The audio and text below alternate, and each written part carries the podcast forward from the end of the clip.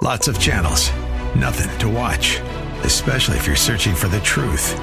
It's time to interrupt your regularly scheduled programs with something actually worth watching.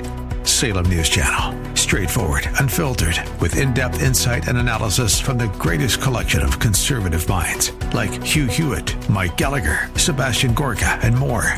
Find truth. Watch 24 7 on snc.tv and on Local Now, Channel 525. The Cal Thomas Commentary is brought to you by Values Through Media.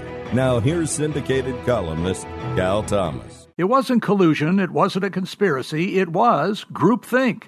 If any entity deserves shame, it's the major media of this country for the way they handled the investigation of President Trump by Robert Mueller.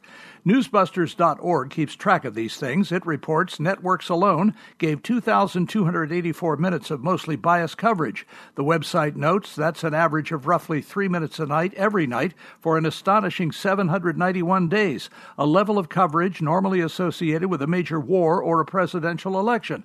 TV reporters devoted more airtime to the Russia investigation than to any of the administration's policies. Since his presidency began, nearly one fifth of all of Trump's evening evening news coverage has been about the investigation. And this doesn't even include the slanted coverage by America's major newspapers, like the Washington Post, the New York Times, and the Los Angeles Times. Shame on them all, and shame on anyone who continues to believe what they're peddling. I'm Cal Thomas.